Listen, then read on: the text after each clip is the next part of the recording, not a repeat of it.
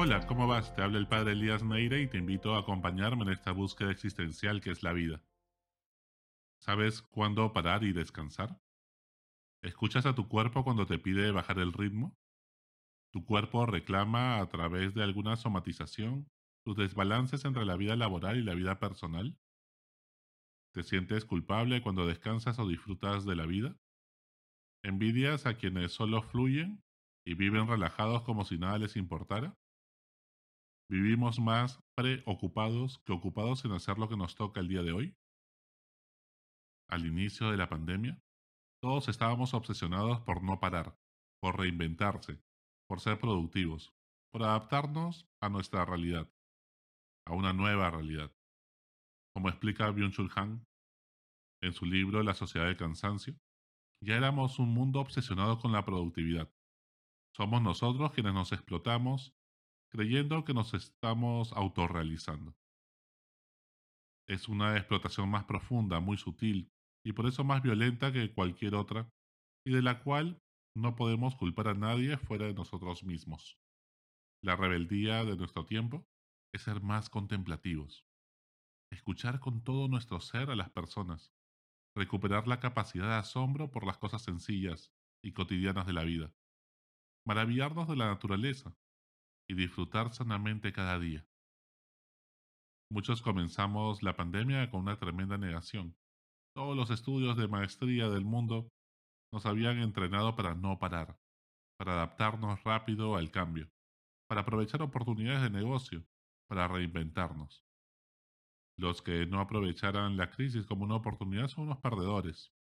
Teníamos que permanecer visibles como marca personal, hacer webinars, aprovechar el tiempo, aprendido, cosas en plataformas educativas y demás, leer un libro por semana, consumir información para aprender, pero no hablábamos mucho de aprender de la nueva realidad para crecer como personas, para saber disfrutar de la vida, tomarnos un tiempo, un respiro, aprovechar todo el tiempo que íbamos a tener disponible, programar mil reuniones con nuestro equipo de trabajo para controlar lo que hacen, contemplar durante horas los indicadores del dashboard de manera obsesiva como la ardilla prehistórica de la película El aire de hielo con su avellana o su bellota.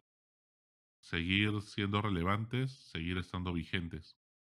En el fondo es el grito de nuestro corazón por no dejar de existir, por no morir, nuestro deseo más profundo de trascender nuestro deseo pues de vivir siempre en la eternidad. Si comenzamos negando la nueva normalidad, ¿cómo inician todos los procesos de duelo ante la pérdida de un ser querido, una empresa, un proyecto que nos apasionaba, que terminó en el Boulevard de los Sueños Rotos, como entona la banda de música Green Day? Así, unos antes, otros recién, ahora, ya finalizando la pandemia. Todos terminamos cansados mentalmente, agobiados emocionalmente, intoxicados por nuestras ansias de productividad, de tantas noticias e información que a veces en la posverdad nos desesperan. Y todo esto genera un torrente de dopamina en nuestras venas que tarde o temprano alcanza nuestro corazón y por algún lado tiene que salir. La Organización Mundial de Salud recogió a través de encuestas publicadas pues en el 2020, alrededor del 20 de mayo, que parece indicar que somos más vulnerables mentalmente, pues se muestra un aumento del sentimiento de angustia del 35% en la población encuestada en China, el 45% en Estados Unidos y el 60% en Irán. Quizás nuestras ansias de productividad es uno de los paradigmas que deberíamos balancear en la nueva normalidad. En el caso de los maestros de las escuelas, la misma Organización Mundial de la Salud advertía ya eh, a, comienzos del 2021 que al final de un año normal sin pandemia, como por ejemplo el 2019, el 50% de los docentes terminaban con burnout o desgaste emocional. Entre el 2020 y 2021 fueron el 90%. Hemos pasado de una crisis de salud física a una crisis de salud mental en 2022. Obviamente, pasando por una crisis política, económica, educativa y demás, como solo los peruanos podemos recrear. El Evangelio de hoy dice que en aquel tiempo entró Jesús en una aldea y una mujer llamada Marta lo recibió en su casa. Esta tenía una hermana llamada María, que sentada junto a los pies del Señor escuchaba su palabra. Marta, en cambio, andaba muy afanada con los muchos servicios, hasta que acercándose dijo, Señor, ¿no te importa que mi hermana me haya dejado sola para servir? Dile que me eche una mano. Respondiendo Jesús, le dijo, Marta, Marta, andas inquieta y preocupada por muchas cosas. Solo una es necesaria. María, pues ha escogido la parte mejor y no le será quitada. En el fondo de nuestro corazón siempre conviven una Marta y una María. Ese deseo por producir y hacer cosas y ese deseo de disfrutar, descansar y estar en la presencia de Dios, estar con nosotros mismos.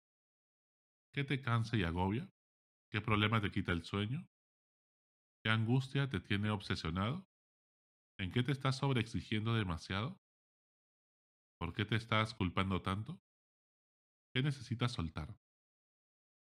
¿Qué duelo has procesado a medias? Y que necesitas darte un tiempo. Tener más paciencia con tus emociones y contigo mismo. Las crisis te retan y sacan a la luz la precariedad de nuestro interior, lo vulnerables que éramos porque quizás no construimos nuestra vida sobre la roca de la fe y el amor, sino sobre el reconocimiento que recibíamos, el cargo de poder que habíamos alcanzado, el seguro de vida, las cuentas en el banco, los éxitos, el sentirnos realmente exitosos y con todas nuestras metas logradas según las expectativas que el chip de la productividad y la cultura de la inmediatez pues nos habían metido en la cabeza. Todo eso se desmorona en las crisis. Implican un duelo de nuestra parte y dejar ir. ¿Cómo reconstruir nuestro proyecto de vida? Pues con mejores cimientos para no vivir agobiados todo el rato. Primero es necesario ser sencillo y humilde de corazón, como Jesús, para no querer controlarlo todo y sostener nuestro gran ego, que pesa tanto como una carga con las opiniones de toda la gente que nos idolatra o nos critica nuestra imagen una semana y a la siguiente nos, pues, nos sepultan siempre con las críticas sociales, ¿no? En las redes y demás. La felicidad no está en cumplir las metas, ni tener éxito en todo, ni ser, en ser popular. Suelta el control, no pasa nada. Tampoco está la felicidad de no tener problemas. La felicidad está en buscar el sentido de la vida y en amar y ser amado. Y también en ese camino tenemos que darnos tiempo a nosotros. Y no significa que no te propongas metas, sino en que no les des tu corazón. La ley de Pareto dice que el 20% de nuestro esfuerzo produce el 80% de resultados. Suelta los resultados que no los controles. Si somos sencillos y humildes, podemos ser productivos sin dejar de disfrutar. En segundo lugar, deja a Dios ser papá Dios. Abandónate en las manos de Dios. No significa que seas pasivo, te conformes y no hagas nada. Vivir en el presente no agobia, no seas esclavo de las culpas del pasado. Ni te sientas huérfano preocupado por el futuro. O sea, ni te ocupas, ni disfrutas del presente, como si no tuvieras un Dios que vela por ti, que se preocupa por ti, que te ama con todo el corazón. Recuerda que tú le ayudas a Dios en tus proyectos. Y no es que Dios te ayude a ti, ojo, ¿ah? Déjalo ser Él, el protagonista de tu vida. Así pues te esfuerzas, pero no te angustias. Es muy diferente. Es como cuando un futbolista juega un partido amistoso, se cansa por el esfuerzo físico, pero no se desgasta mentalmente. Cuando sabe que está jugando la final de la Copa del Mundo, te cansas el doble, estás nervioso, porque sabe que es el partido de tu vida, y eso te juega en contra, como en el partido de Perú-Australia. Tú esfuérzate en el partido de la vida como si todo dependiera de ti, y reza, medita como si todo dependiera de Dios. Pues si has llegado hasta este momento del podcast, pues hay un peligro, querido amigo. El riesgo de que digas, sí, debo meditar, acercarme más a Dios, y lo pongas en tu lista de cosas por hacer. ¿Cuántas veces he visto eso y también me ha pasado a mí? Siempre tenemos el riesgo de poner a Dios entre las cosas que tenemos que hacer. Otra obligación, otra carga más. Lo convertimos en el Dios de la productividad. No nos convertimos, no cambiamos de mentalidad, seguimos bajo la cultura de la inmediatez. Solo que metemos a Dios como un adorno, la meditación pues como un objeto decorativo que ahonda el problema. Ir a misa, orar tanto tiempo, ayunar, ayudar a otros, se vuelve parte del checklist.